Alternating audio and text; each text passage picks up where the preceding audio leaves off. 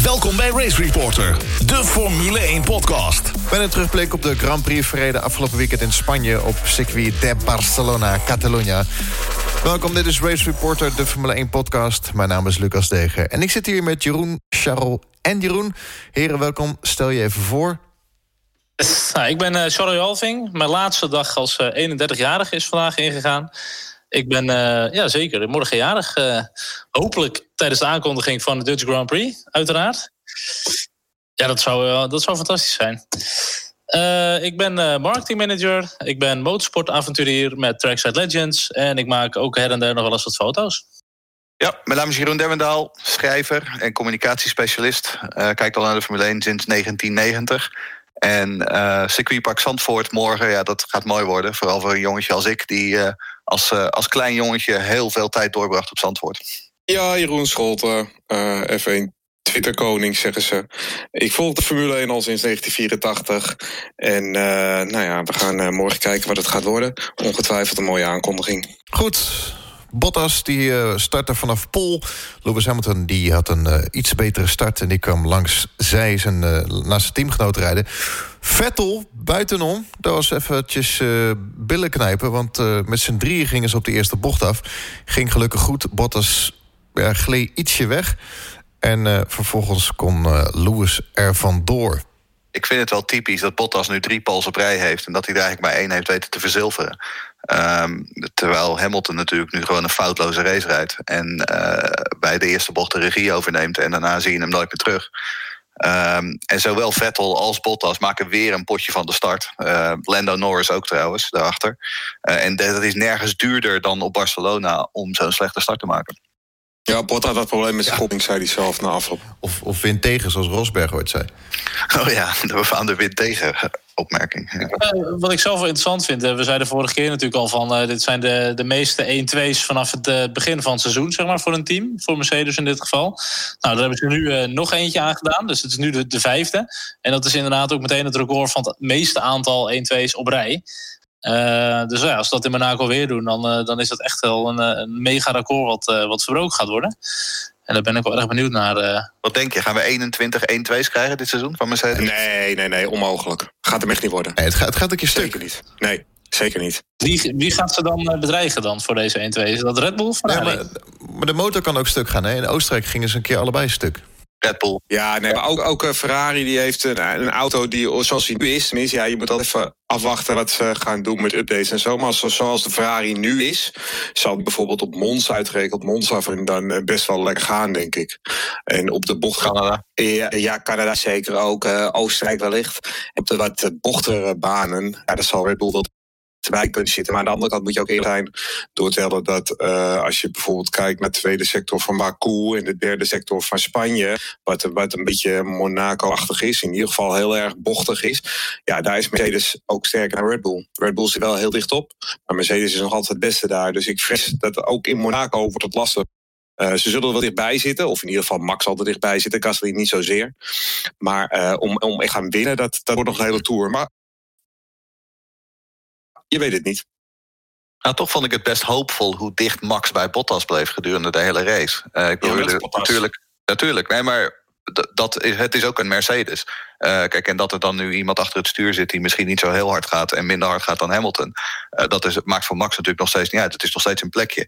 Dus het feit dat hij zo dicht bij Bottas is te blijven, uh, ik vond dat vrij hoopvol. Um, en die derde plaats in het kampioenschap op dit moment, ik vind het niet geflatteerd. helemaal niet zelfs. Zeker niet. Nee, zeker niet. Zeker niet. Ik vind uh, uh, Max zeker. Uh, die hoort daar zeker in de top 3 thuis. of Red Bull daar hoort is nog een beetje, beetje de vraag. Maar ik denk dat op dit moment Red Bull zeker gelijkwaardig is aan Ferrari. In ieder geval op zondag. Ja. In ieder geval op zondag. Ja, ben ik mee eens. Alleen, ze moeten nog net meer vinden van Honda. Wat dat betreft vond ik het wel een interessante opmerking van, uh, van Olaf Mol voor de race. Die zei dat, dat, die, uh, dat Honda op dit moment, uh, dat Verstappen in ieder geval 40% van de race met Honda iets meer vermogen vragen. Zo'n redelijk aantal, toch? Dat gaat wel de goede kant op. Vind ik wel een redelijk aantal. Ik weet natuurlijk niet, ik heb geen idee wat Mercedes en Ferrari mag. Maar uh, 40%, dat klinkt uh, behoorlijk indrukwekkend. Ja, of is die 60% van de tijd gewoon wat meer afgeknepen voor de veiligheid? Dat is net hoe je het bekijkt natuurlijk. Ah, ja, het, het zijn... Uh, ja, glas vol, uh, glas half vol, glas half leeg, uh, Charles. Ah, dat is 60%, iets meer dan half leeg dan, als hij dan afgeknepen wordt. maar Honda is vrij conservatief conservatief in zijn, in zijn motorenontwikkeling over het algemeen. Uh, die gaan vooral voor uh, betrouwbaarheid boven vermogen. Terwijl bij Ferrari nog wel eens andersom is. Dus in die zin, weet je, als ze dan nu al zover zijn als ze nu zijn dan denk ik dat dat ook hoopvol is voor de, voor de rest van het seizoen. Het enige is natuurlijk wel dat Gasly gewoon weer te traag was. Uh, en dat Gasly um, Vettel zou moeten bedreigen. Uh, dat had hij vooral in de beginfase van de race moeten doen. Dat deed hij niet. Um, vervolgens na Vettels tweede pitstop uh, komt Vettel achter Gasly terecht. Ik vond dat Gasly veel te zwak verdedigde. dat moet echt gewoon beter. Nee, volledig mee eens. En vooral in de kwalificatie liet het al liggen natuurlijk. Als hij ze daar al kan gaan bedreigen. Maar dat zie ik ook niet op korte termijn gebeuren. Maar dan in de race laat hij het ook gewoon nog liggen. En dat is gewoon echt zonde. Als dan die kansjes komen, dan moet hij ze ook wel echt uh, beter aan gaan pakken, denk ik. Ja. We hebben gekeken, gekeken naar uh, wat Mercedes deed. Nou, dat is bekend. Lewis, Bottas. ze gaan een record waarschijnlijk breken dit jaar. Kijken er naar Ferrari. Weer, ik vond het weer teleurstellend. Weer teamorders bij Ferrari. Jeroen Scholten, wat, hoe heb jij dat ervaren? Uh, nou, die eerste teamorder die was op zich nog wel te begrijpen. Vettel had natuurlijk een flatspot gereden uh, bij de eerste bocht. Uh, hield Leclerc duidelijk op. Dus dat was nog wel te billijken, zeg maar, dat Leclerc daar langs laten zou worden. Maar vervolgens gaan ze met Leclerc natuurlijk weer uh, enigszins de fout in. Door, weer met, door voor een eenstopper te gaan. Als die safety car niet was gekomen, had hij gewoon uh, met die harde ballen de race uh, beëindigd. En dat was natuurlijk uiteindelijk niet de goede strategie. Zoals zo vaak bij Ferrari. Volgens mij, volgens mij Verstappen 2,9 seconden achter achter Leclerc toen de safety car erin kwam. En uh, was hij anderhalf seconde per ronde of zoiets sneller. Dus dat was onhoudbaar geworden voor Leclerc. Vettel zat er nog eens vijf seconden achter. Dus Leclerc was ook gewoon vijfde geworden. Dus het was weer een verkeerde strategie van Ferrari uit. En uh, dat is niet de eerste keer. Als het gaat om die teamorders, ik vond juist dat ze veel te terughoudend waren met die teamorders. Ja, die uh, in in die, ja, in die openingsfase. Leclerc was veel en veel sneller. Op een bepaald ja, moment verloor, ja. verloor Vettel een seconde per ronde op Hamilton. Um, dat duurde nog steeds vijf ronden voordat Leclerc het groene, teken, uh, het groene licht kreeg. Uh, en later, na de, nadat ze twee slechte pitstops hadden gedaan, voor zowel Vettel als voor Leclerc, um, is, was de regie weer weg. Want Vettel werd nog langer opgehouden door Leclerc. Ze lieten Leclerc uh, Vettel een aantal keer blokken dat, daar hebben ze zoveel tijd verloren. En, en als je ziet hoe, hoe groot de verschillen uiteindelijk zijn. En inderdaad later dan met die, uh, met die safety car. Als je ziet hoe dicht iedereen dan nog bij elkaar, weer bij elkaar zit. Ze, ze laten gewoon te veel liggen. En het is iedere race weer bal. Ja, dat is op zich wel, dat is op zich wel geheim. Want na die safety car zie je natuurlijk ook precies waar het bij Ferrari steeds fout gaat. Want je ziet, kijk, op dat rechte stuk loopt hij gewoon naar uh, Verstappen toe. Maar iedere keer in die derde sector pakt Verstappen gewoon drie, vier tiende. En is, is Vettel continu kansloos. Die, ja ja, die, die auto heeft gewoon problemen. En als je dan teruggaat naar de wintertest, waarin uh, we natuurlijk het hele voorvleugeldoek krijgen, Alfa Romeo, Ferrari, hebben allemaal uh, prachtige voorvleugels. En, en Red Bull en Mercedes hebben een beetje de conventionele voorvleugel. En, en eigenlijk zou dat het gouden ei zijn geweest. En, en ook Toto Wolff heeft zelf ergens in februari een keertje gezegd dat Ferrari die nieuwe voorvleugels, of de nieuwe regels veel beter uh, geïnterpreteerd heeft, waardoor zij nu met die voorvleugels vleugels een voordeel kunnen hebben. En dat blijkt eigenlijk blijkt het gewoon zo te zijn dat het, eh, het concept van Red Bull en Mercedes veel beter werkt, downforce. Dat laat ook wel zien dat Mercedes gewoon over de gehele linie superieur is. Qua coureurs, qua strategie, qua auto, qua motor. Weet je, dat hele pakket klopt gewoon. Dat zie je in de pitstops. Alles gaat gewoon volledig soepel daar. Kijk, en Ferrari heeft denk ik inderdaad de plank een beetje misgeslagen met dat, uh, met dat concept voor de volvleugel. Dat ze die lucht een beetje langs de, de voorbanden proberen te krijgen. Maar nou is toevallig uh, uh, deze week een wintertest, of een in-season test in Barcelona. En daar neemt Ferrari, las ik, een nieuw chassis mee. En die gaan ook met een nieuwe ophanging testen. en dan ben ik wel benieuwd. Gaan ze ook met een andere voorvleugel testen? Om misschien toch het concept van Mercedes en Red Bull onder andere weer ja, mee te gaan nemen op de auto, zeg maar. Het feit inderdaad dat ze nu al roepen, dat Pinotto nu al in de pers roept... ja, misschien is ons hele wel concept wel verkeerd dat is toch op zich ook wel ontzettend zorgelijk. Ik las, uh, vanochtend las ik Motorsport Magazine, waar Mark Hughes iedere uh, race een, een raceverslag schrijft. En die schreef dat in een, een heel aantal bochten de Ferrari zelfs langzamer was dan de Haas qua bochtensnelheid. En dan vraag je je toch af, wat hebben ze daar toch in hemelsnaam gedaan in de, over de winter? Nou ja, je wil in ieder geval niet met die Ferrari naar Monaco toe over twee weken, denk ik. Nee. Uh, nou, ik zou geen nee zeggen, maar uh, ik denk voor hun dat het niet heel erg leuk gaat worden nee, ten opzichte van Mercedes. Nee, maar ook niet ten opzichte van Red Bull. Want die komen daar echt niet. Uh, Red Bull is daar echt veel sterker. Red Bull doet het ieder jaar goed. Doet het ieder jaar goed. Daniel heeft vorig jaar gewonnen. Als je nu ook kan kijken naar de sectortijden, de sectoren die, die, die kort en bochtig zijn, dat is allemaal Red Bull land. En daar komt de Ferrari echt niet aan. Die gaan echt gewoon het derde team zijn. En die moeten misschien nog wel naar achteren kijken. Ja, ik ben het met je eens. Kijk, of misschien dat Haas er inderdaad nog wel voorbij zou kunnen dan. Kijk, punt is natuurlijk, hij, staat, hij stond nu op de tweede startrij. Dat was op, in zich, op zich al een verbetering. Ik bedoel, en hij zelf ook. Ik moet, ik moet ook zeggen, met, met Max kun je altijd aan zijn persverklaringen en aan zijn interviews wel een beetje aflezen hoe de pet ervoor staat. Um, hij lijkt me redelijk goed geluimd. Dus ik denk dat hij ook. Um, best, best tevreden is met, met de stappen die ze vooruit hebben gedaan. En als je kijkt naar Monaco, wat toch wel echt een rijderscircuit is, waar die vorig uh, jaar natuurlijk echt helemaal in de zone was. Totdat hij die uh, blunder maakte in de kwalificatie. Als hij gewoon weer een goed weekend heeft en gewoon net zo in de zone is zoals hij uh, tot nog toe dit hele seizoen is geweest. Nou ja, ik wil het toch wel zien hoor. Dan, uh, dan kan hij weer zeker Bottas bedreigen. En wie weet, misschien Hamilton wel. Was in de vrijtraining hè trouwens. Mm. Maar ik denk dat de sleutel hem wel zit in het foutloze weekend voor Max. En je ziet dit seizoen, is hij zo volwassen, is hij zo sterk. Hij heeft nog geen stap verkeerd gezet. En dat was vorig jaar in de beginfase wel anders. Omdat hij volgens mij natuurlijk over de limiet van die auto ging rijden. Um, maar goed, hij moet wel een foutloos weekend hebben. En hoe ver Gasly dan ook nog eens erachteraan komt, dat is de vraag. Maar ik denk dat Mercedes al een mijlen ver weg is. En als je ziet dat na vijf races dat Hamilton nu al dubbel aantal punten heeft van Max. Ja, dat. Mm. Weet je, Mercedes die, die rijdt gewoon weg, denk ik daar zo. Die zijn zo gigantisch goed en zo solide. Um, ja, we gaan het wel zien. Wie weet krijgen we regen, jongens. Ja, nou, ik wil het zeggen. Ik zat uh, twee weken terug. De, de, mensen die mij volgen op Twitter zullen dat gezien hebben. Vond ik ergens op YouTube iemand die de Grand Prix van Monaco uit 1997 uh, in zijn geheel online had gezet.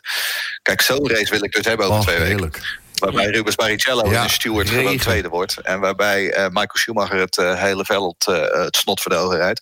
Zo'n wedstrijd wil ik hebben. En dan Michael Schumacher, die rol kan dan door Max Verstappen gevuld worden. Of, of een wedstrijd waar juist Schumacher de muur in rijdt. Dat hebben we ook een keer gehad in de regen. Die hebben we ook al gehad, ja. ja. ja. Of waar een Olivier Panis wint. Ja, dat was 96, dat was het jaar daarvoor. Dat dit keer gewoon uh, Hulkenberg wint. Gewoon. ja. Maar we hebben ook een keertje een Verstappen gezien. Hè? Die dacht wel eventjes op uh, slicks te gaan rijden... waar iedereen op uh, regenbanden stond. Klopt, klopt. Ja. En het eindigt ook ergens in de muur vlak voor de tunnel. Ja, maar dat was allemaal de fout van Mika Hakkinen volgens Jos. Ja. Oh, niet van Eriksen. Fout van ja, Eriksen. dat, dat, die, wat die riep toen, Jos riep toen dat hij geduwd werd door Mika Hakkinen. Terwijl je op de beelden overduidelijk kon zien dat Mika Hakkinen er nog een paar meter bij vandaan was. Maar, nou, het was gewoon. De, volgens mij was het nog in de Flyre Jos toen in de Tirol. Maar dat was volgens mij gewoon nee, de, de complete foute beslissing om op slicks te gaan rijden. Ja, dat was het ook. Nee, het was de Arrows in 96. Ja. Um, ja, volgens mij oh, was het de Arrows. ja. ja. het was die, de rood-blauwe Arrows. En het, het, weet je, het was een briljante move, had het kunnen zijn. Maar uh, hij verremde ja. zich gewoon in bocht 1 in Centervot en toen was het klaar.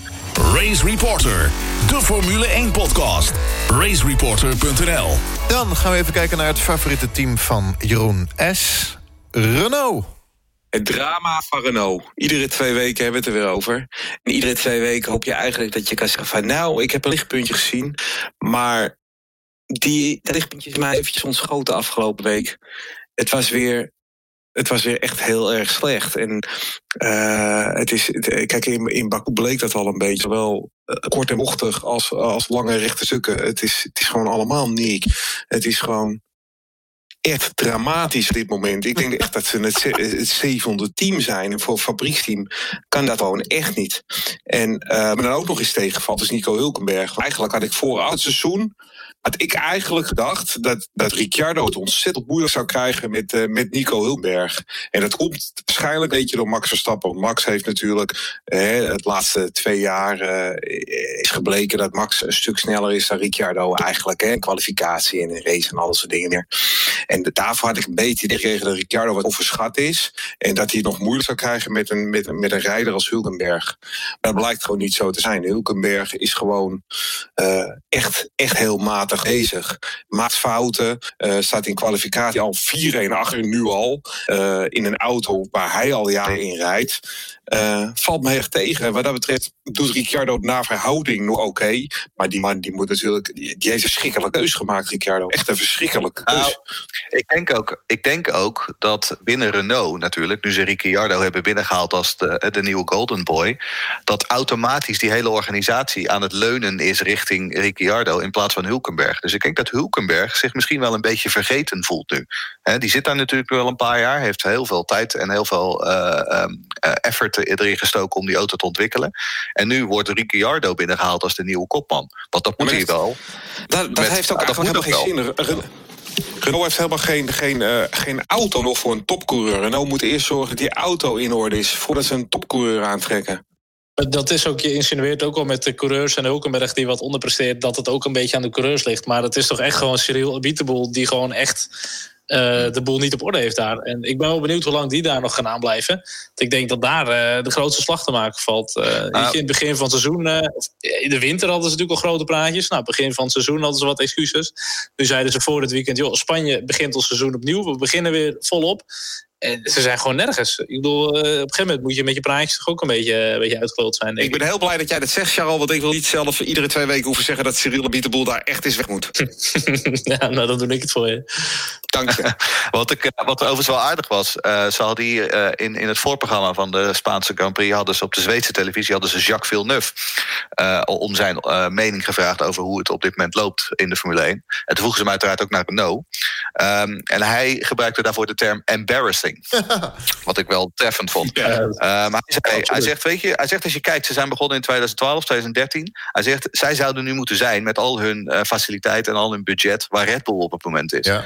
Uh, hij zegt in, in, plaats daarvan hebben ze twee jaar lang met een paydriver. En daar bedoelde hij dan Julian Palmer mee uh, rondgereden. Hij zegt daarmee verlies je in principe gewoon twee jaar. Hij zegt dan hebben ze nog een tijdje Sainz geleend. Die natuurlijk ook daar niet voor de lange termijn zat. Hij zegt er zijn zoveel rare keuzes gemaakt.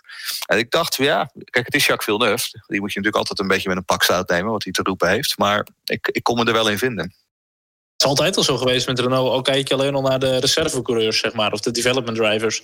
Uh, al respect, maar uh, volgens mij is Carmen Jorda daar zelfs nog in dienst geweest. Uh, maar zo, zo we nog zoveel van dat soort coureurs. Hoping Tun heeft volgens mij nog in het programma gezeten. Nou, dat is een absoluut een goede rijder. Maar voor de Formule 1 denk ik dat hij op dat moment al niet meer kon meekomen.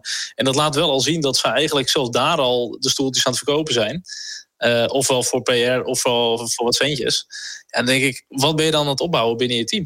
Het feit met Carmen Jordan was natuurlijk, ze hadden wel de perfecte titel. Kijk, development driver, je kunt een hoop dingen roepen, maar je kunt niet zeggen dat er nog een hoop, niet nog een hoop te developen viel bij Carmen Jordan. Dus op dat, in dat opzicht was development driver best goed. Maar um, nee, ik ben. Niet gebeurd. Uh, exact. Uh, ze heeft overigens nooit een, een Formule 1 auto van dichtbij gezien. Hè. Ze heeft dan nooit een, nooit een centimeter achter het stuur van zo'n ding ge, uh, gereden. Um, maar nee, het is, het, is, het is embarrassing inderdaad. Ik, ik denk dat Villeneuve wel, wel gewoon gelijk heeft. Uh, voor een, voor een uh, organisatie die zoveel meer zou, uit zijn middelen zou moeten halen. Nee, ja, ik wou dit zeggen. Zet het maar eens af tegen McLaren. Die rijden ook met Renault. Mm.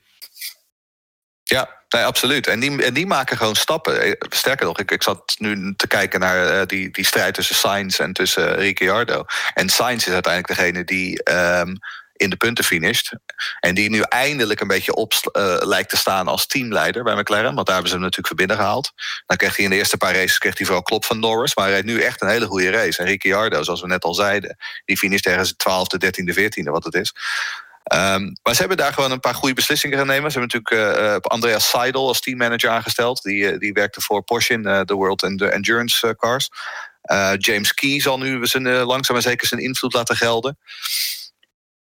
Dus ja, ik, uh, ik, ik, ben, ik ben wel blij om te zien dat McLaren langzaam maar zeker uh, zichzelf weer naar voren aan het, uh, aan het halen is. Dat is met Norris, weet je wel. Die heeft nu een paar races gehad. die, die doet wat ervaring op en die wordt ook wel stabieler. Maar Sainz is nu degene die wel de kar echt een beetje trekt... en gewoon de puntjes gaat binnenhalen voor McLaren. Ja, maar dat moet hij nou, nou was er nog een gerucht op, op, tijdens de race... dat Fernando Alonso misschien dit jaar nog gaat terugkeren in de Formule 1. Ik weet niet of jullie daar nog iets van hebben meegekregen. Ja, ik, ik heb het vandaag even uitgezocht. Um, hij heeft gezegd dat er geen sprake van is. Het zit niet in de planning. Alleen als het gevraagd wordt, dan zal hij het niet uh, afwijzen. Dat is zoiets dat ik begrepen. En hij heeft volgens mij bij Toyota nog niet bijgetekend. Nee, maar ik, hij gaat toch voor die Triple Crown. En wat moet hij verder nog bij Toyota? Hij heeft ja. gewonnen. Uh, dat kan hij nog een keertje gaan doen uh, volgende maand. maar voor de rest heeft hij daar niks meer te winnen. Dus ik, ik, had hem ook niet, ik had ook niet gedacht dat hij daar nou nog vijf jaar zou gaan rijden of zo in de, in de World Endurance. Nee, maar dit is een beetje als, als Wesley Sneijder. Dit is een beetje als, als Wesley Sneijder die roept dat hij nog terugkomt naar Ajax. Uh, dat gebeurt ook nooit. Uh, en ik geloof met Alonso, ik, ik geloof er echt helemaal niks van. Um, ja, maar goed, Schumacher is ook teruggekomen, hè? Ja, en dat had hij beter niet en kunnen Kubica, doen. En Kubica. Kan, het is niet, het is niet ondenkbaar. Het is, het is zeker niet ondenkbaar. Mocht er echt een goed stoeltje vrijkomen, inderdaad, dan zal hij denk ik geen nee zeggen. Maar ik denk dat de Indy 500 heeft zijn prioriteit. En, Zit niet in zijn karakter, denk ik. Weet ik niet, weet ik niet. En ik weet niet of het officieel is, maar ik hoorde vandaag ook dat hij inderdaad de Parijs-Dakar gaat rijden. Nou, we weten natuurlijk al dat hij in een auto had getest, zeg maar. Um, ja, ik denk dat dat ook wel een vet evenement voor hem is om uh, gewoon de Dakar te gaan rijden. Ik wou nog heel even terug naar uh, McLaren. Want uh, we hebben het over dat Renault zo niet vooruit te branden is. Maar McLaren staat nu wel vierde in het kampioenschap. Ja, exact. Dat, dat is, dat is dat, wie had dat gedacht? Ik bedoel... Ik niet. Ze staan er wel. Nee, nee ik niet. Maar als je, het zo, als, je het zo hard op, als je het zo hard op zegt... Mercedes, Ferrari, Red Bull, McLaren... Dat vind ik nogal wat. Ik vind maar is, het misschien zo dat, is het misschien zo dat Zack Brown ook hè, met het aanstellen van Andreas Seidel uh, aangeeft: joh, weet je, misschien moet ik zelf wel gewoon een stapje terug doen. Want Zack Brown heeft natuurlijk geprobeerd om zelf uh, met harde hand de afgelopen jaren de, de boel te sturen. Nou, dat ging dat niet, niet, helemaal. um, en nu, misschien, misschien hebben ze besloten om, uh, om het nu eens over een andere boeg te gooien. En het lijkt te werken. En wat ik zeg, ik denk dat James Key langzaam maar zeker zijn, zijn, zijn invloed aan het laten gelden is daar. Um, en ze hebben natuurlijk met Sainz hebben ze een potentiële teamleider. Ze hebben met Norris een groot, groot talent. Ondanks dat hij af en toe wat foutjes maakt, zoals uh, in zijn uh, strijd met Stroll gisteren. Maar die jongen die komt er wel. Ik denk dat ze daar uh, nog veel plezier aan gaan beleven. Vond je dat zijn fout, ja? Ja, absoluut. Kijk maar naar de beelden. Stroll, kijk maar naar de beelden. Stroll had de lijn. Norris had gewoon moeten passen, had gewoon uh, uh, een stapje terug moeten doen. Hij was er absoluut niet helemaal voorbij. Hij zat er niet eens helemaal naast. Nee, het, was de fout, het was de fout van Norris. En ik bedoel, jullie weten wat een grote fan van Lance Stroll ik ben. Maar ja, ik ga hem hier verdedigen. Ik ga hem hier verdedigen. Nee, maar, ik, vond het, ik, vond het, ik vond het gewoon een race-incident. Ik zie daar niet echt uh, Stroll of Norris als echt grote, grote boosdoener. Het was een race-incident. Ik vind ook niet dat Norris een, een straf zou moeten krijgen. Of, nee, of weet ik wel, punt op zijn licentie. Maar als, de, als je een schuldige aan moet wijzen, dan zeg ik dat het Norris is. Het feit dat Stroll niet doorheeft dat hij daar zit, dat vind ik nog zorgwekkender. En dat deed me enigszins. Dat, dat deed me enigszins denken aan het incident uh, met Max en, uh, en Ocon toen in Brazilië. Dat Ocon toen ineens aan die binnenkant uh, zat. Ja, daar had ook Max slimmer moeten zijn. Ja, ja, hij wilde zich daar van een ronde afhalen. Max had dat moeten zien. En dat vind ik hier hetzelfde met Ocon. Die heeft, of met Stroll, die heeft al te veel problemen. Hij weet dat hij er zit, hij weet, maar toch kies je ervoor om die lijn te houden. Ja, dan, dan moet je toch op een gegeven moment op de bladen zitten. Ja, maar Stroll maar, heeft geen probleem, hè? Stroll heeft geen probleem. Laten we dat even voorop stellen. Ik bedoel... nee. Maar, ja, maar en de bocht daarna ging naar rechts. Dus je weet, ja... Inderdaad, ik ben het wel, dat ben ik ook wel met je eens. Dus het is 50-50. Ja. Je hebt er toch twee nodig, denk ik, om uh, samen een crashje te veroorzaken. Behalve ja, Stroll, die kan het ook vaak eens eentje doen, hoor. Maar uh, dat is tweede. ik wil het zeggen, vooral in vrije training is hij daar heel goed in. Race Reporter, de Formule 1-podcast. Met een terugblik op de Grand Prix van Spanje... verreden afgelopen weekend op circuit de Barcelona, Catalunya. Formule1podcast.nl En dan uh, spannend moment. Dinsdag een persconferentie over Zandvoort. Is er al bekend waar dat plaats gaat vinden? Ja, Assen toch? ja, op Assen, inderdaad. Oké. Okay. Het meest logische zou je denken uh, dat het ergens op Zandvoort is, op Burnies of zo. Maar ik heb gehoord dat het daar niet wordt gehouden. Maar ik heb verder, uh, ik hoorde nu, het laatste wat ik hoorde was tien uur de persconferentie morgen. Maar ik heb nog geen locatie uh, daarvoor gehoord. Dit is Race Reporter, de Formule 1 podcast. En iets nieuws, namelijk luisteraarsvragen. Ja, we hebben een aantal luisteraars van onze podcast via Twitter gevraagd om uh, wat vragen te stellen. En die gaan we dan uh, beantwoorden in deze Formule 1 podcast Race Reporter. Gaan we zo meteen doen. Eerst even kijken nog naar de teams. Team Haas. Magnussen en Grosjean. Grosjean werd op Twitter weer helemaal afgemaakt. Waren zelfs, waren zelfs tekeningen gemaakt van een nieuw circuit... met de, de Grosjean-bocht aan het einde van het rechte stuk. Dat hij, dat hij gewoon rechtdoor mocht daar. Oh, Haas zat er eigenlijk wel echt bovenop dit, uh, dit weekend. En ze zeiden van tevoren al dat ze de concurrentie met Red Bull aan konden gaan. Nou, dat was nog even iets te optimistisch. Um, maar ze zaten er best wel lekker bij op 7 en 8. En ik denk wel dat ze door toedoen... Uh, uh, ja, eigenlijk gewoon van beide coureurs... dat ze toch wel een paar puntjes hebben laten liggen nu... Met Grosjean, die uiteindelijk nog net aan tiende kon worden. Uh, het rommelt wel een beetje tussen die jongens. En uh, Grosjean die heeft met pijn en moeite nu zijn eerste puntje van het seizoen binnengehaald. Uh, daarvoor moest hij wel drie keer in bocht 1 een alternatieve route rijden. Maar je weet gewoon, Ben Magnussen, als je daar langs wil... Ja, die gaat echt de deur niet voor je openzetten. Die gast die rijdt nog bijna liefst zichzelf van de baan af... dan dat hij iemand er langs laat. Ja, dat vind ik dan wel naïef dat Grosjean denkt dat hij hem er wel even naast kan zetten. Maar goed, dubbele punten. En uh, ik denk dat er echt wel veel potentie in die auto zit. Dus die kunnen nog wel een mooi uh, seizoen Ja, kijk, Kevin Magnussen, die gaat over lijken. Uh, ik denk zelfs dat hij letterlijk over lijken zou gaan... als je hem de kans geeft.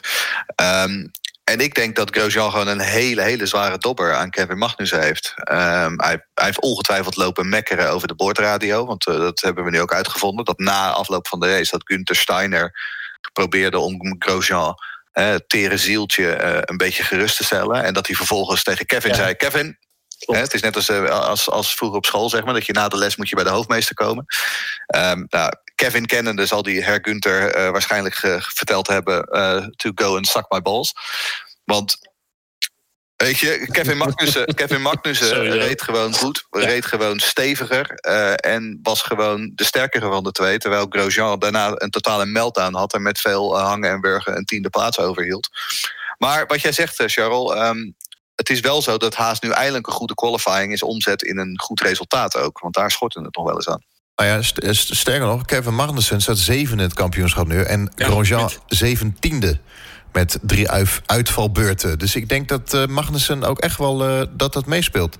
Wat het ook is, we hadden het net ook over de stand in het kampioenschap. Met dat McLaren uh, nu vierde staat. Maar ik vind dat ook na vijf races nog te vertekend hoor. Weet je, er hebben best wel teams laten liggen. En dan vooral Haas. En ik denk dat die eerder uh, over de gehele uh, lijn toch het vierde ja, team gaat vorig zijn. Jaar ook gehad, vorig jaar hadden ze ook een aardige auto. En, en lieten ze ook, ook te veel punten liggen. Omdat het als team nog niet altijd even goed is. Hè, met de, de faamde banden die er liepen in Australië. En al ja, dat was inderdaad was een beetje, beetje knullig allemaal. Maar wat van Kevin Magnussen? Ik vind Magnussen vind ik echt een IndyCar-coureur. Ik eigenlijk uh, mist een beetje dat verfijnde van een uh, Formule 1-rijder. Ik vind het echt een, uh, ik vind het echt een, een, een IndyCar-coureur. Ik zie hem over twee, drie jaar, als hij nog steeds geen, geen tweede podium heeft gepakt in de Formule 1, zie ik hem zo met een beetje frustratie en alles naar de IndyCars gaan. En dan gaat hij daar gewoon een keertje de Indy 500 in. En zo jong is het wel. Ja, net als zijn vader, hè, die natuurlijk ook in de jaren negentig in de IndyCar reed. Voor ja, Roger die was, wel, die was denk ik nog even klasse minder. Maar hij, met hij is echt zo'n uh, een beetje een beuker, een beetje ellebogen, een beetje lompen. Ja, rouwdouw, lompen jongen. Niet zo'n elegante uh, rijder die à la uh, Jensen Button de, de meest ideale lijnen van het circuit. ja, hij heeft niet, hij heeft niet verfijnd. Ik vind het echt een IndyCar-beuker. Ik vind echt, en dat bedoel ik heel positief, anders krijg ik Jeroen Demmendaal erachter. Maar, ik vind het echt... Ja, je hebt gelijk. Ik vind, ik vind het echt een IndyCar, jongen. Ja, hij, is, hij, doet me denken aan Alexander Rossi. Alexander Rossi ziet er uh, op het ja. oog heel erg uit als een hele vriendelijke en stille jongen. Totdat je hem een helm opzet. En dan gaat hij ook overlijken. Uh, dat weet, daar, weet, daar weet Robert Wickens alles van. Uh, in de race in St. Petersburg vorig jaar. want hij parkeert je gewoon in de banden als het om de, om de race winst gaat. En dat is met Magnus ook zo. Goed, laten we even kijken naar achter in het veld. Het team Williams. Nou ja, ze zaten in de kwalificatie zaten ze er wel wat dichterbij. Daar stond ik wel van te kijken. Met name Russell zag er goed uit. Um, het gat in de race was nog steeds enorm. Hoewel dat wel wat geflatteerd was door die extra ronde achterstand. Um, omdat iedereen um, die achter de safety car zat... die mocht de safety car passeren en weer achteraan het veld aansluiten. En omdat zij op een ronde extra achter stonden mochten zij dat niet. Wat natuurlijk nu wel interessant is, dat kwam vanochtend uh, naar buiten is dat um, volgens de Canadese pers zou uh, Nicolas Latifi op weg zijn naar Williams en de stoel van Kubica overnemen. Um, nou ben ik iemand die wel van bronnen onderzoek houdt, dus ik ben even gaan graven. En Nicolas Latifi is geboren in Montreal. Um, en de Canadese pers die dit gerucht de wereld in hielp was Le Journal de Montréal. Oftewel de Telegraaf, maar dan zeg maar uit zijn geboortestad. Dus we moeten het allemaal ook weer met een pakje zout nemen. Maar hun verhaal is dat um, Kubica in zijn contract een vervangingsclausule zou hebben staan als die niet goed genoeg was. Um, en dat Latifi, um, omdat hij toch al op weg is naar de beste vijf in het Formule 2 kampioenschap, uh, eerder een superlicentie van de FIA zou kunnen krijgen. En dat ze dan op die manier hem in die stoel zouden kunnen zetten. Veel speculatie, maar er zit wel wat logica achter. Want Kubica op dit moment. Um, het is nog niet om over naar huis te schrijven. Misschien, misschien is dat wel morgen de persconferentie. Ja, in, op Zandvoort. Nou, ik, ik, ben wel benieuwd hoe dat met die contracten zit. Want het is vaak natuurlijk best wel ingewikkelde business. En ik weet toevallig wel uh, uh, via via dat uh, Kubica een contract van een jaar heeft... met een optie voor nog een jaar. Maar hij zegt verder niks inderdaad over een clausule of zo... dat hij eruit kan worden gezet mocht hij niet goed presteren. Maar goed, dat hij, dat hij niet goed presteert, dat is een feit. Dus ja, wat is de vraag wat, wat Williams gaat doen? Hey, kunnen ze hem afkopen? Kunnen ze hem toch uitgooien via clausule? Uh, ja. Het voordeel natuurlijk met Latifi is dat je inderdaad... Uh, Latifi is een één op één vervanging qua financiën. Hè? Want uh, Kubica brengt natuurlijk wat centen mee van Orlen... de Poolse oliemaatschappij. Maar eh, Latifi heeft ook uh, volop uh, financiële steun achter zich. Hè? Van Sofina, wat de, de, ondernemer van zijn vader is... van Lavazza, van de Royal Bank of Canada. Dus op die manier zou het voor Williams in ieder geval... financieel best een aantrekkelijke deal kunnen zijn. En Latifi gaat echt niet slechter doen dan Kubica. Nee, dat geloof ik ook niet. Nee, dat denk ik ook niet, nee. En ik weet toevallig nog dat Williams heeft nog volgens mij 23% van de aandelen te koop van Patrick Head. Dus ja, dan kan je in dat opzicht wel een substantieel aandeel in het team kopen. En uh, om misschien even een klein brugje te maken naar de komende testweek. Uh, volgens mij uh, werd ook de naam van Mazepin genoemd. Die mogelijke overname op Williams wilde gaan doen. daar, ja, die is ook heel slecht. Maar daar, daar gaat Williams sowieso niet op in, had ik al gehoord, op Mazepin. want die wil voor me ook wel genoeg bieden. En ik had jullie vanmiddag nog beloofd dat ik zou aangeven met Mazepin wat hij heeft betaald om in de Mercedes te mogen testen deze week. En ik heb het bedrag gehoord van 1 miljoen dollar wat hij betaalt om een dag in de Mercedes te mogen testen op Barcelona. En dat is wel een substantieel bedrag. Daarvoor mag je ook nog in mijn auto rijden hoor. ja. Over Mercedes gesproken, wat mij opvalt, is Mercedes staat op dit moment helemaal bovenaan in het lijstje. Precies in het midden met uh, Racing Point. En helemaal achteraan met een Mercedes. Maar eh, Williams heeft op dit moment nul punten. Het is een soort van Minardi-Forti team. Uh, uh, helemaal achteraan, nul punten. Dat zei ik aan het begin van het seizoen al. Williams is het nieuwe Minardi. Um, het enige is alleen dat ze niet zo sympathiek zijn als Minardi. Uh, vind ik maar aan de motor ligt het niet. Nee, aan de motor ligt het niet. Maar het is inderdaad een team dat maar steeds verder af, afzakt. Um, het enige, nou ja, wat ik zeg, ze zetten er nu al in de kwalificatie iets dichterbij. Maar ze liggen nog steeds volop laatste. En uh, het eerste doel zal zijn om van die laatste startrij af te komen op snelheid. Um, um, en ik denk dat dat al een, een opgave genoeg wordt voor uh, het restant van het seizoen. En je zou bijna zeggen, Mercedes kunnen wij niet de auto van drie jaar geleden van jullie overnemen. Wat ze mij haast doen met Ferrari. Ja, dat mag niet meer. Ze hebben andere regels hè, dit jaar. Ja, ja. Uh, het is echt, ja, ik vind het treurig. Het is wel het mooie Williams. Treurig weet je. Zien, absoluut. De documentaire Netflix, uh, de jaren met Nigel Mansell, Villeneuve. Ik vind het echt... Ik word even, nee, ja, klopt. Damon Hill. Anyway, Williams. Nou goed, laten we hopen dat ze nog iets uh, moois gaan uh, scoren dit jaar. De race overall. Uh, als ik heel eerlijk mag zijn, eh, ben ik een beetje zuur. Maar ik vond de afgelopen drie races niet heel erg spannend. En dan ook nog Monaco met het vooruitzicht. En ik hoop dus echt dat Monaco regen wordt. Nou, ik, heb me daar wel, ik heb daar wel een beetje over verbaasd. Kijk, het is natuurlijk tot nu toe is... 2018 was best een leuk jaar. We hebben wel heel veel mooie races gezien. In 2019 is dat nu toe best wel teleurstellend. Dat is ook gewoon waar. Maar ik heb me wel een beetje verbaasd over, over, over wat ik allemaal las op internet... over de race van gisteren. Want je gaat daar zitten, of ik ga daar zitten... en, en dan komt de Grand Prix van Spanje. En dat is het circuit van Barcelona... wat niet echt een heel uh, aansprekende baan is. Het is echt gewoon een, uh, een, een, een matig circuit waar je slecht kan inhalen... Er zitten ook geen bochten in met een eigen spoelwerk. Het is gewoon een beetje allemaal saai. Maar al met al heb ik, heb ik me best vermaakt. Het was uh, er waren wat verschillende strategieën. Ferrari die wat, wat anders deed met Leclerc. Uh, we kregen een late, een late safety car, waarna het uh, middenveld in elkaar schoof. Waar wat spanning zat tussen of Vettel Verstappen nog kon, kon, uh, kon pakken. Je zag die hazen met elkaar knokken. We zagen wat McLaren's. Al met al heb ik best een aardige race gezien. Het is niet zo dat ik op een puntje van mijn stoel zat. Maar ik vond dit zeker voor Barcelona begrippen best nog wel aardig. Ja, nee, ik ben het uh, helaas niet met je eens, eerlijk gezegd. ik, ik, ik, zit toch, ik zit toch aan de kant van, Luc ja, ik zit aan de kant van Lucas. Uh, dit was een standaard Barcelona snoesfest. Um, weet je, het was een parade zonder enige actie. Zelfs niet naar die safety car herstart. Want jij, zei, jij noemde dat gisteren. Oh, nou, we hadden toch een aardige sprintrace op het einde. Ja, het enige probleem was dat het een sprintrace was die geen race werd.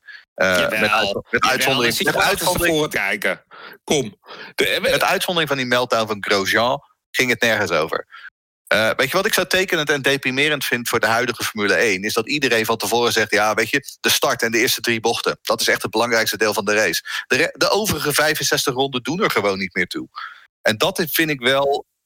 Dat, dat, vind, ik, dat vind ik wel jammer. Want, en dat was eh, Barcelona. Ik, mijn, mijn verwachtingen van Barcelona zijn nooit erg hoog. Daar ben ik met je eens, Jeroen. Dank je. Maar ik vond het gisteren wel gewoon een, een saaie optocht. En dat gaat over twee weken niet beter worden als het niet regent. Nou, Charles. Kom er maar in. nee, ik, ik vond het op zich wel een vermakelijke race. Kijk, als je aan het oppervlak kijkt, er gebeurde niet heel veel. Vooral niet voorin. Niet heel veel spannende dingen, geen grote crashes en zo. Maar er waren echt nog wel wat mooie gevechten op de baan. En onder andere uh, Kvyat, die wel wat mooie inhaalacties had. Uh, er waren best nog wel wat, uh, wat de hazen die met elkaar in de clinch lagen natuurlijk. Ja, Ricciardo en er waren echt nog wel wat kleine duellen. En ik denk als je ook de live timing, die heb ik er altijd bij... dan is het best wel interessant om te zien wat er zeg maar, onder het oppervlak gebeurt. Ja, ik heb me prima vermaakt. En ik heb, uh, uh, in Baku heb ik voor mij even een klein tukje gedaan... omdat ik toen ook uit, uit Parijs kwam bij de Formule 1. Maar dit keer heb ik hem gewoon ogen opgehouden. Ik vond hem echt prima. Ja, nou laat ik het zo zeggen. Ik zat een, de, dus de avond ervoor, op zaterdagavond, zat ik de IndyCar Grand Prix te kijken vanuit Indianapolis. En die was honderd keer beter dan de Grand Prix van Spanje. Ja. Dus die was vermakelijk. Daarbij zat ik inderdaad, heb ik me prima vermaakt. Bij de Grand Prix van Barcelona, moi, moi. Ik zou zeggen, voor de start was er met de IndyCar al meer actie zeg maar, dan in de Formule 1 uh, tijdens de hele race. Daar ben ik het wel mee eens. Het was zeker vermakelijk, de IndyCar, absoluut. Maar goed, combinaties van ja. beide. En dat gaat over twee weken ook zo zijn. Over twee weken gaat Monaco het voorprogramma zijn. Want de werkelijke race-spektakel, dat komt pas avonds als de Indy 500 verder. Ja, maar je moet sowieso geen, geen specserie als de IndyCars vergelijken met de Formule 1. Dat is echt... Nee, we hebben het over entertainment. We hebben het over entertainment value. En ik vind dat... We hebben het over entertainment value. En op dit moment valt de Formule 1 gewoon... Doet de Formule 1 zichzelf gewoon tekort als het gaat om entertainment value. Dat ben ik ook met je eens, maar het is wel zo, vind ik in ieder geval, dat uh, een, een, een, serie zoals de IndyCars of de Formule 2 of de Formule 3, waar iedereen in redelijk gelijk materiaal rijdt, dat kan je eigenlijk nooit vergelijken met de Formule 1. Formule 1 is redelijk uniek met dat iedereen met zijn eigen auto moet rijden. En daar hou je al verschillen in. En uh, in dit geval is het heel erg vervelend. We hebben nu al vijf keer naar een 1-2 zitten te kijken. En dat is echt vervelend. Waarschijnlijk hebben we, dat is dan wel weer zo. waarschijnlijk is dit gewoon het beste Formule 1 team wat we ooit hebben gezien. Hè? Wat, eh, wat Mercedes nu aan het doen is. Dus dat is ook wel weer een uh, apart puntje. Waar je misschien over tien jaar terugkijkt van nou, dat was al heel erg goed. Maar uh, in algemene zin zal je al verschillen houden met series zoals de Formule 1. Maar misschien moeten we daar op een later tijd op terugkomen. Want dat is een heel lang onderwerp. Het is het ook. Maar wat, wat, ik, wat ik zeg, weet je, ik maak me er gewoon zorgen over. Kijk, wij kijken allemaal al een lange tijd. En wij zitten hier natuurlijk ook gewoon omdat we weten hoe deze sport werkt. Maar ook een jongere generatie die nu naar de Formule 1 kijkt en die denkt: Nou, is dit het nou?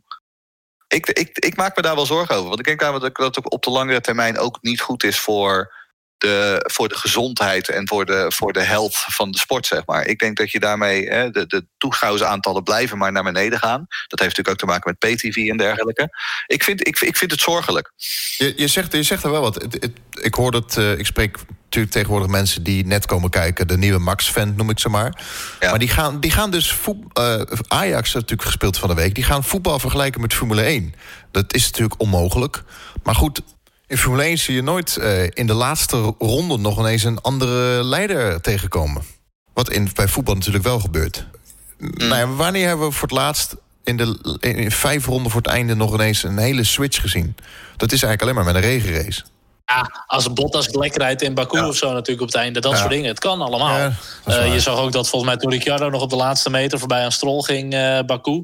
Weet je, er zijn uitzonderingen, maar het, is, uh, het gebeurt niet heel vaak, nee. Race Reporter, de Formule 1 podcast. Racereporter.nl Goed, morgen wordt er, is er een persconferentie. Op Twitter, op, op 10 uur, Zandvoort. Ja, zie hier op Twitter een, een, een late foto binnenkomen... met als spandoeken op het circuit Zandvoort 2020 dutchgp.com. Ja, de Dutch Grand Prix 2020. zoals we al zeiden, wordt het waarschijnlijk morgen aangekondigd. Ja, of het echt een, een fantastische Grand Prix gaat worden qua spektakel, qua actie, kan ik absoluut niet garanderen. Maar het is wel iets waar ik echt. Uh, het is echt een jongensdroom uh, voor mij die uit zou komen. Dat we echt die Formule 1 bolides gewoon weer door de duinen van Zandvoort zien, gaan racen. Um, ja, en ik weet, Jeroen S. heeft er ook wel wat, wat historie in de duinen van Zandvoort. ik denk dat het een hele gaaf ervaring gaat worden voor ons. Ik, eh, dat, is nog maar te, dat nog maar te zien. Ik, ik, ben er niet, ik ben er niet wild van.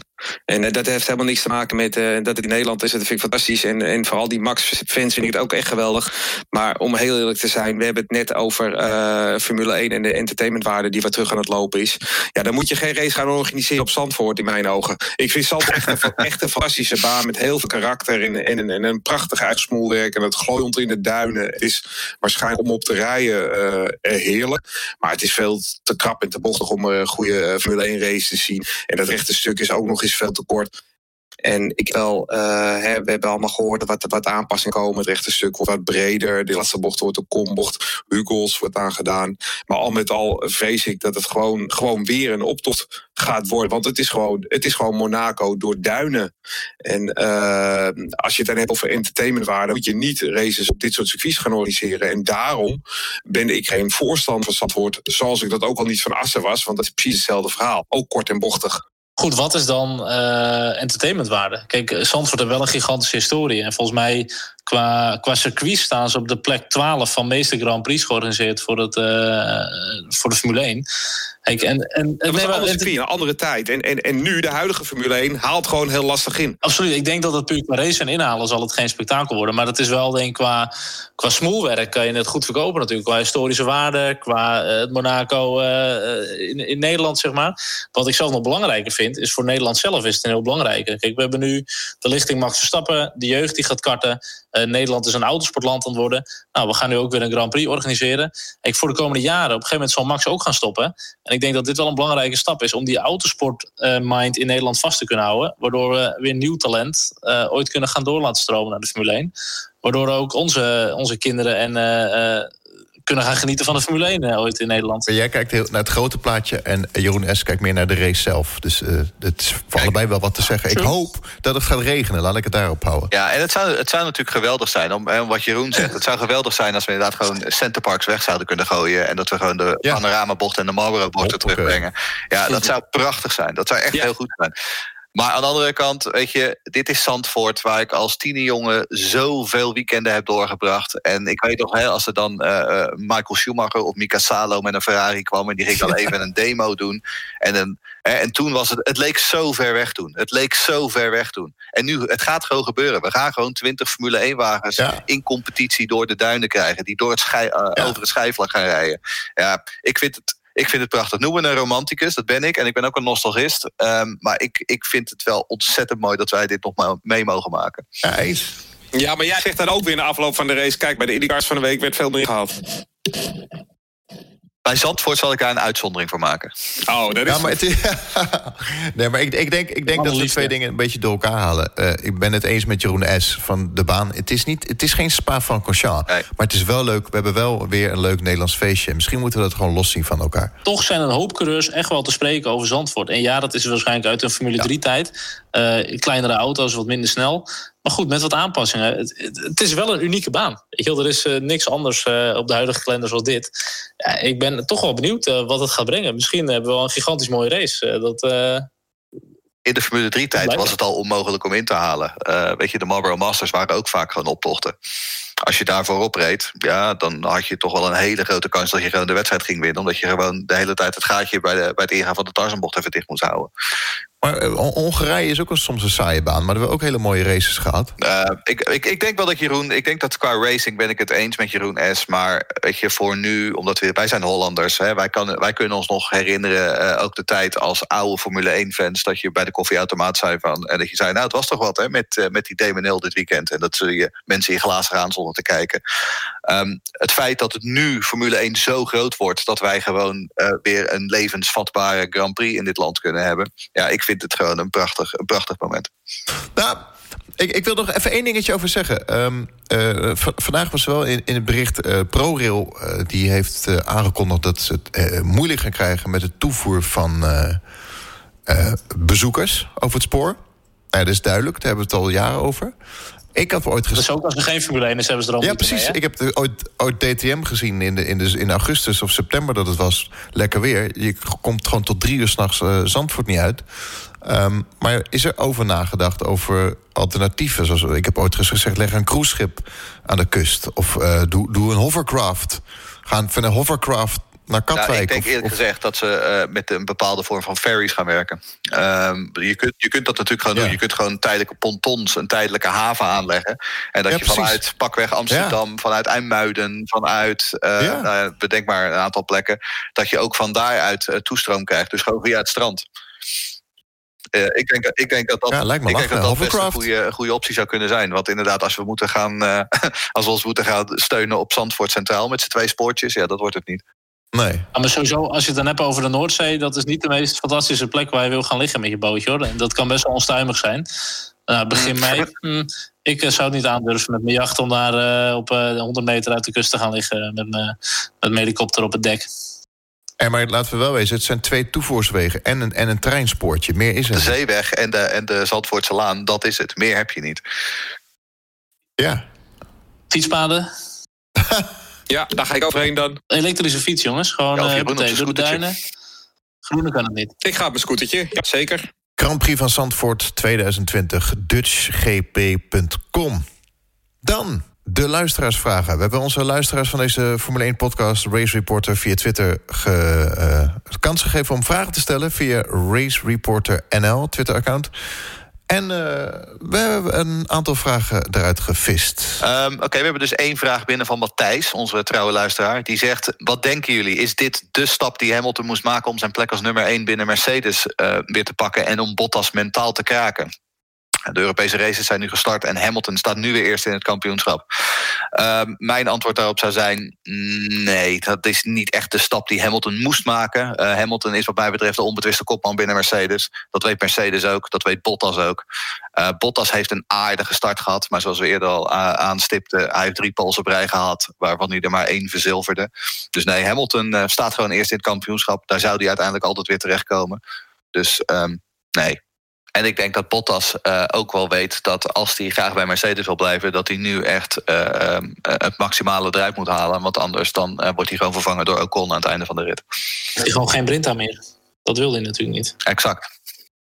Nee. Volgende vraag is Des Broekhart, onze grote vriend van Twitter. Hebben jullie die Braziliaanse Oostenrijkse vlag ook gemist tijdens de uitloopronde of podiumceremonie. Dat serieus de winnaar een zogenaamde tribute flag in zijn handen gedrukt zou krijgen tijdens de afgelopen Grand Prix. En dat zou dan, uh, dat zou dan waarschijnlijk gaan, neem ik aan, over, uh, over en Roland Ratzenberger, die een, afgelopen 1 mei natuurlijk 25 jaar uh, overleden zijn. 25 jaar geleden.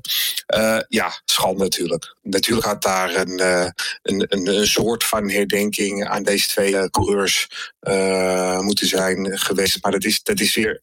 Ja, ik, eigenlijk had ik het ook wel verwacht, hè, want het zijn Amerikanen. En Amerikanen hebben natuurlijk wel een beetje van show. En het mag ook best allemaal wel een beetje met historisch en met emotie. Dus eigenlijk had ik het wel verwacht en, en, gewoon helemaal niks. Of tenminste, ik heb helemaal niks gezien. En dat is wel een beetje, een beetje heel erg uh, ja. Ik vond het echt een gemis. En jullie hebben vast op Twitter gezien. Ik was afgelopen weekend was ik op Imola. En, en als ja. je dat dan voelt, zeg maar, en je staat daar. En kijk, ik uh, keek op dat moment nog geen Formule 1 dat het gebeurde. Maar ik heb wel enigszins die historische kennis. Ik vond het best wel heftig om dat zo te zien, zeg maar, en te gaan voelen en te zien waar het was gebeurd. En ik had verwacht dat ze echt wel iets meer ermee hadden gedaan. En vooral omdat het circuit het wel had aangekondigd. Maar uiteindelijk zagen we er niks van terug op tv. Dat was zonde. Ik denk ook dat het tekenend is voor deze tijd. Um, eh, ik bedoel, historisch besef is iets wat um, vooral bij jongere generaties steeds verder weg is. En voor een, heel, voor een heleboel mensen en voor een heleboel uh, huidige kijkers denk ik dat Ayrton Senna, ja, dat is een naam. Laat staan Roland Ratzenberger, want die kennen ze helemaal niet. Um, en het is, het is allemaal waan van de dag op dit moment in de Formule 1. en ik denk dat dat een, een reden is waarom hier uiteindelijk niks bij, mee gedaan is omdat men gewoon er niet bij stilgestaan heeft. Dan de volgende vraag van onze luisteraar. Karin, die vraagt Hamilton naar Ferrari en dan mogelijk Vettel naar Mercedes of Red Bull. Behoorlijk wat berichten hierover verschenen op Twitter. Hoe betrouwbaar zou dit verhaal zijn? Waar rook is, is vuur. Hashtag silly season. Nou, ik vind het zelf wel interessant. Ik vroeg me toevallig vandaag af in voorbereiding van de podcast: van, zou uh, Hamilton niet nog een keer zijn carrière willen afsluiten bij Ferrari? Uh, als je dan een van de beste coureurs ooit bent, uh, statistisch gezien, um, lijkt mij dat toch niet een geheel onlogische keuze. Dus als je dan gaat denken wie moet er dan Vettel gaan vervangen, dan is op zich Hamilton helemaal niet zo'n gekke keuze.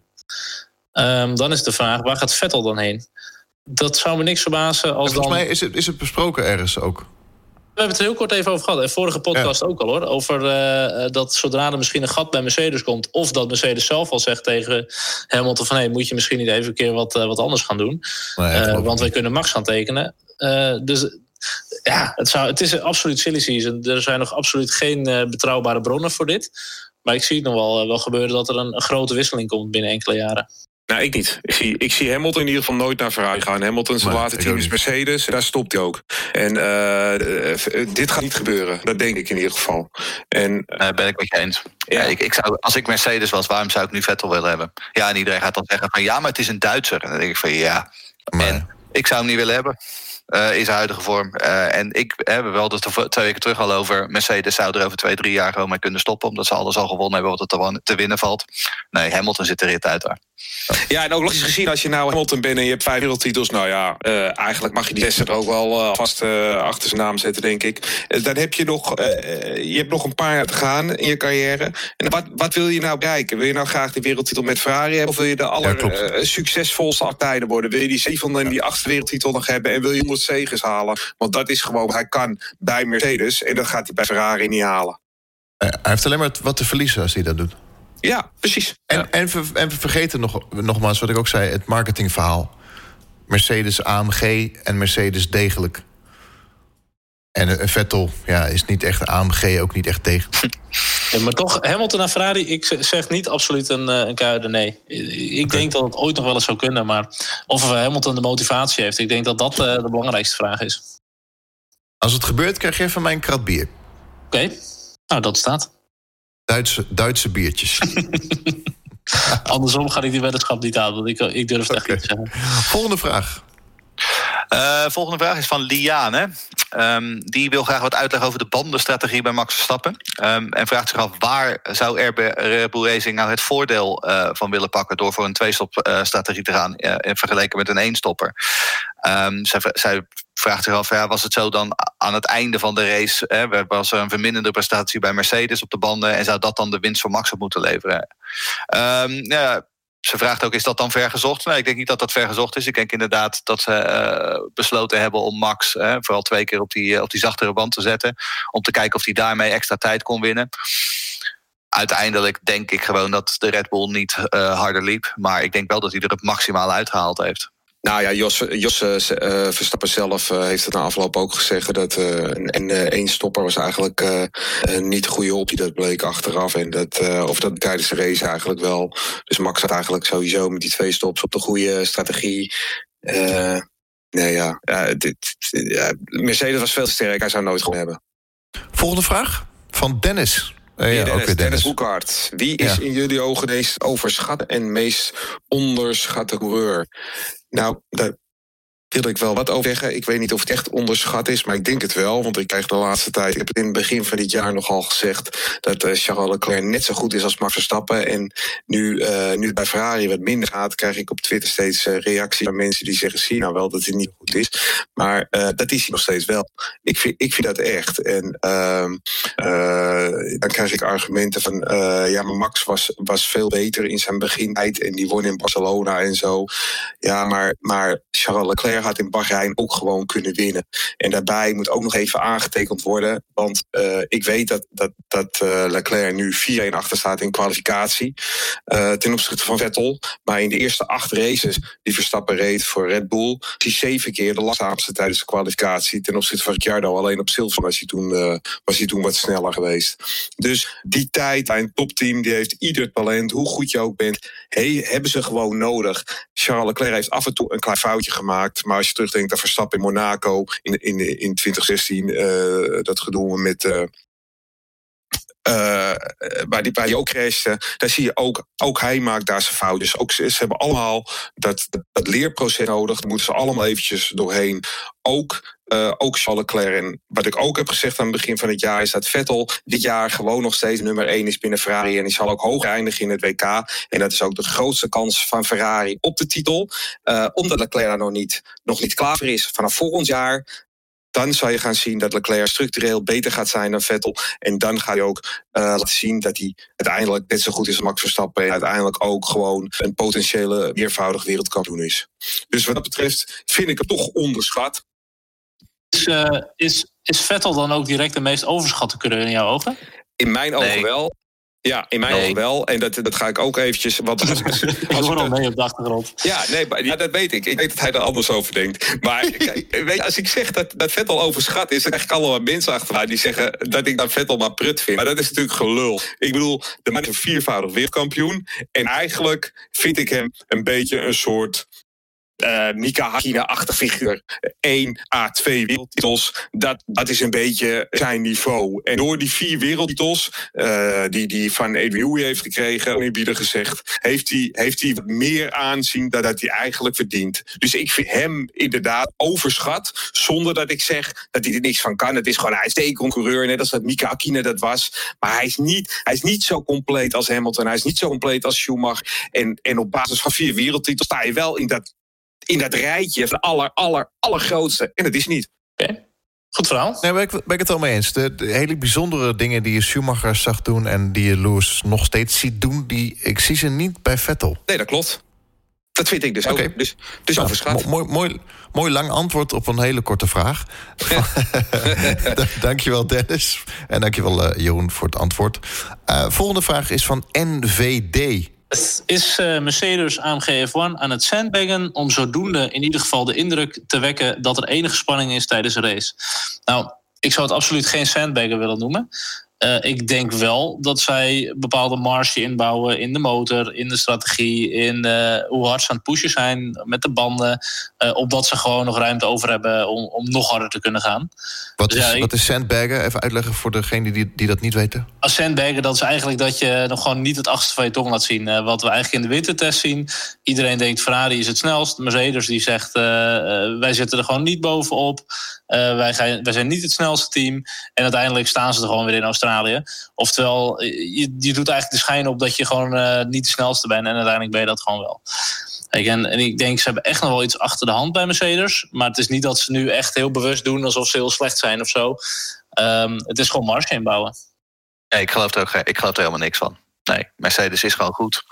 Um, maar hoef je niet dat ze aan het sandbaggen zijn? Of dat er geen marge meer in zit?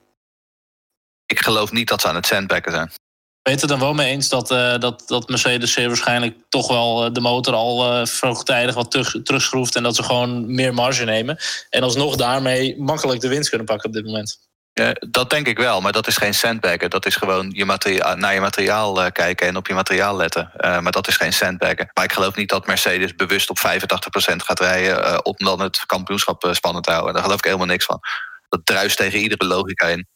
Dat zou wel betekenen dat zodra Ferrari dichterbij komt, of Red Bull, dat ze dan toch alles net weer even wat, uh, wat omhoog kunnen, kunnen draaien. Wordt de kans op fouten natuurlijk wel groter bij Mercedes. Ja, en de kans op, uh, mechani en de kans op mechanische pech wordt Absoluut. dan ook groter. Ja. Absoluut. Oké. Okay. Volgende vraag van Michel Capelle gesteld via Twitter. Stel, Red Bull Racing zou Pierre Gasly gaan vervangen door iemand anders. Geld en team speelt geen rol. Wie zouden ze dan moeten kiezen? Die ik wel graag zou willen zien in de Formule 1, dus die ga ik meteen eventjes noemen. Doe dan maar even Joseph Newgarden. Het IndyCar kampioen. Ik, uh, ik, ik heb het altijd heel jammer gevonden dat uh, Dixon nooit in Formule 1 uh, een echte kans heeft gekregen. Een klein beetje, maar nooit een echte kans. Ik zou graag, ik zou graag Joseph Newgarden zien. Maar ja, dat gaat niet gebeuren. En dus doe dan maar gewoon Daniel Ricciardo. Maar dat is een beetje saai antwoord. Dus Joseph Newgarden. Weet, je wie ik, eh, weet je wie ik daarin wil zien? Ik wil George Russell daarin zien. Want George Russell zit op dit moment in, uh, zoals Jeroen het een aantal weken geleden noemde, een konijnenhok. Daar hoort hij niet in te zitten. Ik wil George Russell in die Red Bull zien. Nog een hele andere. Robin Freins. Dat is iemand die ik echt zo graag nog in de Formule 1 wil zien.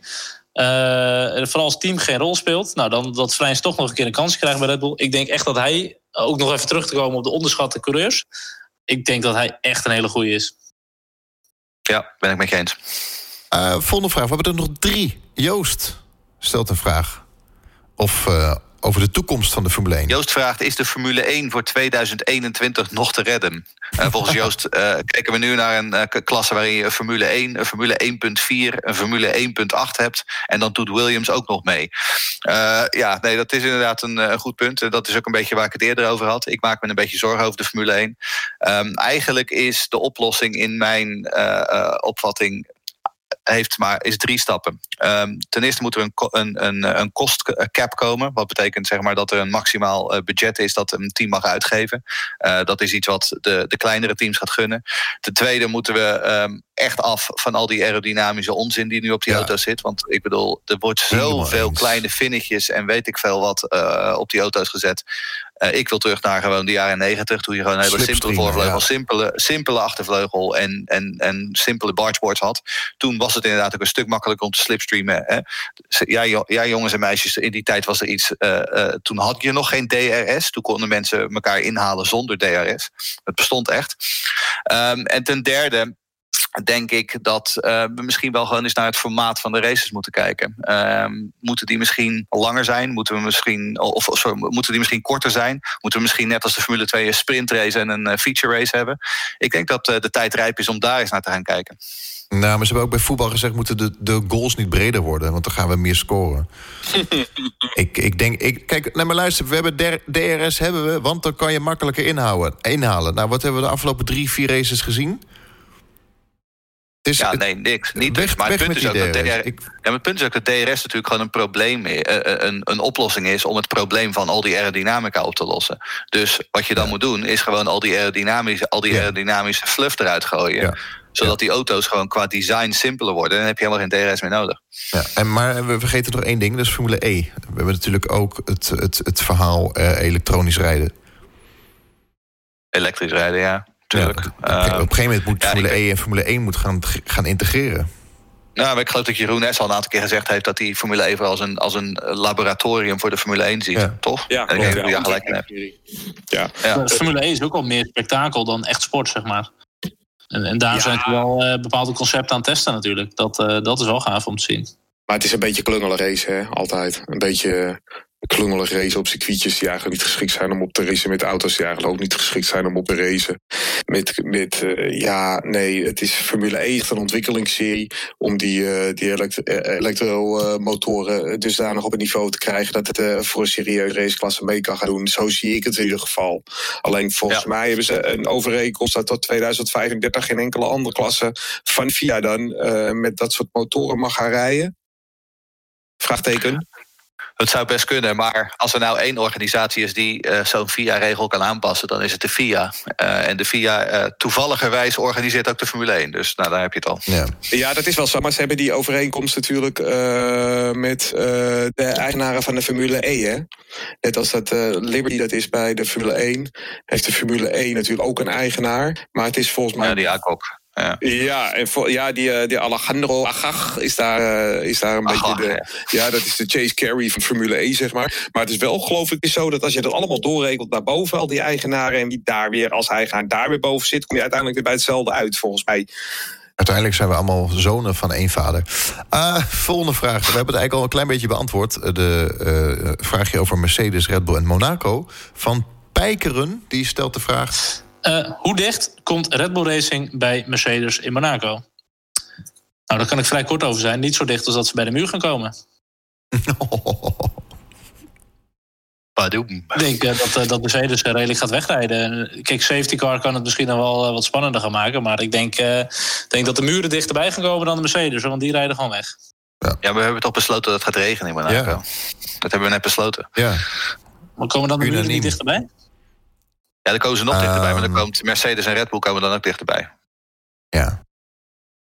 Nee, maar Red Bull gaat wel meedoen hoor in Monaco. Red Bull gaat er heel dicht op Mercedes zitten. Ik zeg niet te gaan winnen, absoluut niet. Maar uh, Verstappen wordt, als hij niet in de muur gaat hangen, in ieder geval zeker derde. Want Ferrari komt er niet aan. En uh, ik denk dat hij echt, uh, echt heel dicht op Mercedes gaat zitten. Ja, dat is een mooi bruggetje trouwens naar de vraag die we zojuist tijdens de opname live via Twitter nog binnenkrijgen van uh, F1 Chris. Uh, ook een trouwe luisteraar. En die vraagt aan ons: gaat Max, Seb en Charles verslaan dit jaar? Oftewel, wordt hij derde in het WK? Uh, ik ga zeggen ja. Oh, nou dan ga ik, dan ga ik zeggen uh, Leclerc wordt derde. Nou, dan is, dat is dus wat jij zegt. Jouw antwoord is dan dus nee, Max wordt oh, ja, geen nee. derde. Ja. Ik, denk, ik denk dat het best nog wel eens kan. Want uh, Ferrari die loopt natuurlijk een beetje nu te steggelen met hun filosofie van de hele auto. Het lijkt erop dat ze daar misschien toch vanaf willen gaan stappen. Uh, voordat hun dat pakket werkende hebben, of het huidige pakket echt werkende gaan krijgen, competitief, denk ik dat, dat Max in dat opzicht al een beetje aan de horizon aan het verdwijnen is. Zijn er ook toch dat de echte Red Bull squeeze nog steeds gaan komen? Ja, maar echt Ferrari circuit. Dus uh, uh, Monza en uh, Canada, wat ik net al zei. Ik denk dat die Ferrari daar best wel hard gaat. Dus dat durf ik niet te zeggen. Alles hangt een beetje samen met, met hoe, hoe snel die updates gaan. En daar gaat de Red Bull wel hoger op in. Dus ik denk dat het wel ja. een reële kans is dat Max derde wordt in het WK inderdaad. Ja. Maar ik, ik blijf het roepen, herinneren. We hadden dit waarschijnlijk nooit verwacht hè, met de Honda. Dat nee. we dit überhaupt al zouden vragen, dit. Ja, Toch? maar komt door Ferrari, moet ik dan wel zeggen. Ja. Absoluut. Nee, maar ik denk ja. nog steeds dat het bij Red Bull uh, geheel volgens planning gaat zo met, uh, met de Honda motor. Dus uh, ja. absoluut zeer ja. positief. Het en ik denk ook niet. Ik, ik denk ook niet dat, dat de problematiek bij Ferrari binnen nu en twee weken opgelost gaat zijn. Ik denk dat dat toch wel een tijdje door gaat etteren. En ik denk dat Max daar zijn voordeel mee gaat doen. Nou, ik denk gewoon het enige wat niet volgens planning gaat uh, bij Red Bull is dat Mercedes gewoon zo ver los is. Dat gewoon eigenlijk niemand verwacht. En, en, en uh, daarvoor staat Red Bull eigenlijk ook best wel ver uh, van vandaan. En misschien hadden ze verwacht er dichter op te zitten. Maar dat zou dan niet zozeer komen omdat zij niet goed genoeg presteren, Red Bull Honda. Uh, maar omdat Mercedes zo verschrikkelijk goed is op per soort circuit. Ja, dat je er eigenlijk niet aankomt omdat Ferrari te weinig punten heeft afgesnoept van de beide Mercedes-coureurs. Ook, dat helpt ook niet. Zeker. Ja. ja. Ik, uh, ik ga de komende weken ga ik een uh, regendansje doen. Doen jullie mee? Ja, zolang de regen maar in Monaco valt en niet in Indianapolis. Volgende Grand Prix, die van Monaco. Die vorig jaar werd gewonnen door Red Bull. Jawel, Danny Ricciardo won hier. Tweede werd Sebastian Vettel. Derde Lewis Hamilton. En um, kwalificatie is altijd op... Uh, of nee, de vrije training is op donderdag. Want op vrijdag is het koopavond. Ja. De kwalificatie is uh, zaterdag om 3 uur en de race zondag 26 mei 10 over 3. Heren, mag ik jullie bedanken? Ja, ja graag gedaan. Graag gedaan. Graag gedaan.